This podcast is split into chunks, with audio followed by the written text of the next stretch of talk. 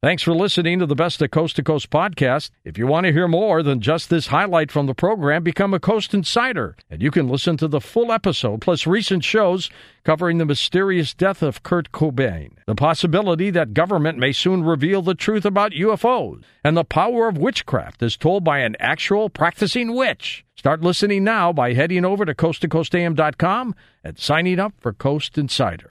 Now, here's a highlight from Coast to Coast AM on iHeartRadio. We are, are going to get into a lot of different aspects of uh, really the supernatural and the spiritual reincarnation and things like that. And you've got some great stories about reincarnation. Uh, the book that you wrote back in 2015, Death Makes Life Possible. Tell me about that title again. How did you come up with that?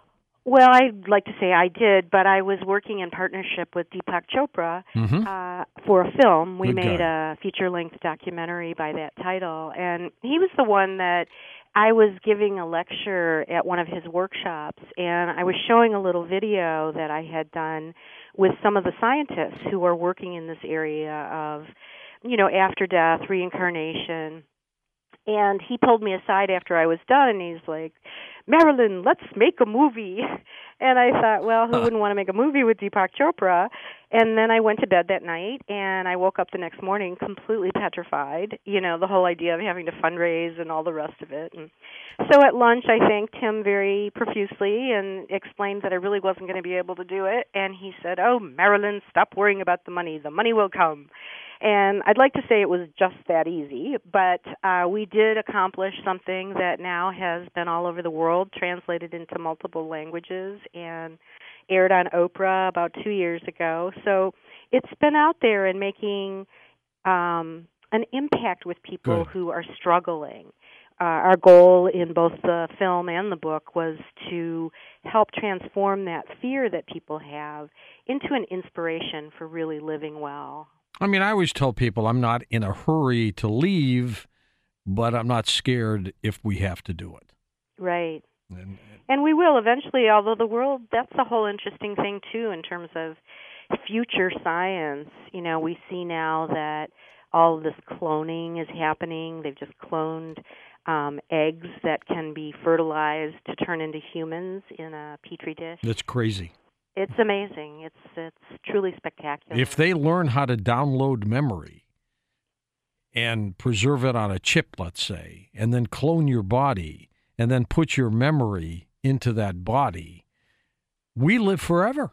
Yeah, that may be how we get life on Mars or future beyond that is that it's going to come with, you know, some kind of genetic manipulation and cloning and you know, it may not be that this physical body goes out into space, but that it's generations later through these kind of scientific interventions that we start to see the future of humanity. What do you say to people, Marilyn, who say hogwash, life after death does not continue?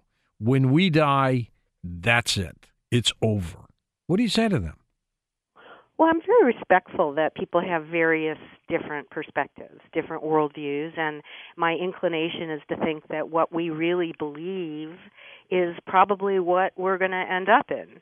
Uh, so those people who believe in reincarnation may well reincarnate, and those people who believe in sort of the Buddhist journey of enlightenment um, may end up through in a, you know, maybe in a black hole somewhere, you know, alternating at the the threshold of some event horizon. I mean, I think all of those things that seemed completely far fetched in the past are now something that we can really start to grapple with. When I made the film, I interviewed uh, Michael Shermer, who is you know, He's the skeptic. He's the skeptic. well-known skeptic. He's also you know a really smart guy, very interesting. And a nice Um, guy. He's a nice guy. nice. Yeah, I would say so. And I had a really great time interviewing him. And what was fascinating, there were two things. First of all, uh, he acknowledged that when his mom died, he heard her voice. And I, you know, was a little surprised that he was telling me this on film. And I said, "Well, really, let's, you know, go back to that." And he said, "Oh, well, you know, it was really nothing, but yeah, I heard her voice." And I thought, well, that's an interesting acknowledgement. And he had a good psychological justification. It was just some kind of hypnagogic experience right at that threshold of of sleep and dreaming. But it was interesting that he acknowledged it. And then the second thing that I I really loved was that um he got married shortly after my interviewing him. And I guess they got married in either his house or his uh now wife's house. And her father or grandfather, I can't remember the details exactly, but had left her a radio. And uh it didn't work. And Michael had tried and tried to fix it.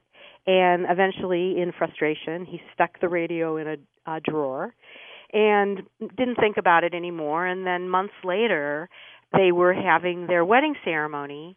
And in the middle of the ceremony, all of a sudden, they start hearing music playing and they proceeded to complete the ceremony and went in and followed the music and it was that radio.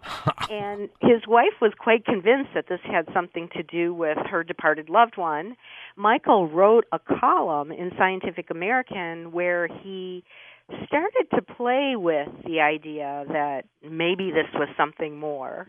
And his colleagues came down so hard on him that he retracted any kind of open mindedness and went back to his kind of entrenched position of skepticism. Well, what's important too is a skeptic is not a non believer. A skeptic wants proof.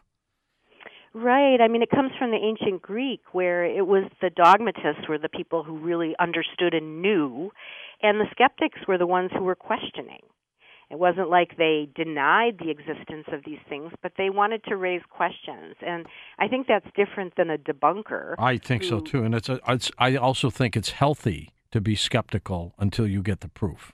I do too. I think open minded skepticism is the healthiest perspective we can have. We're in agreement on that. It must be our Detroit impulses. You got it. Listen to more Coast to Coast AM every weeknight at 1 a.m. Eastern and go to coasttocoastam.com for more.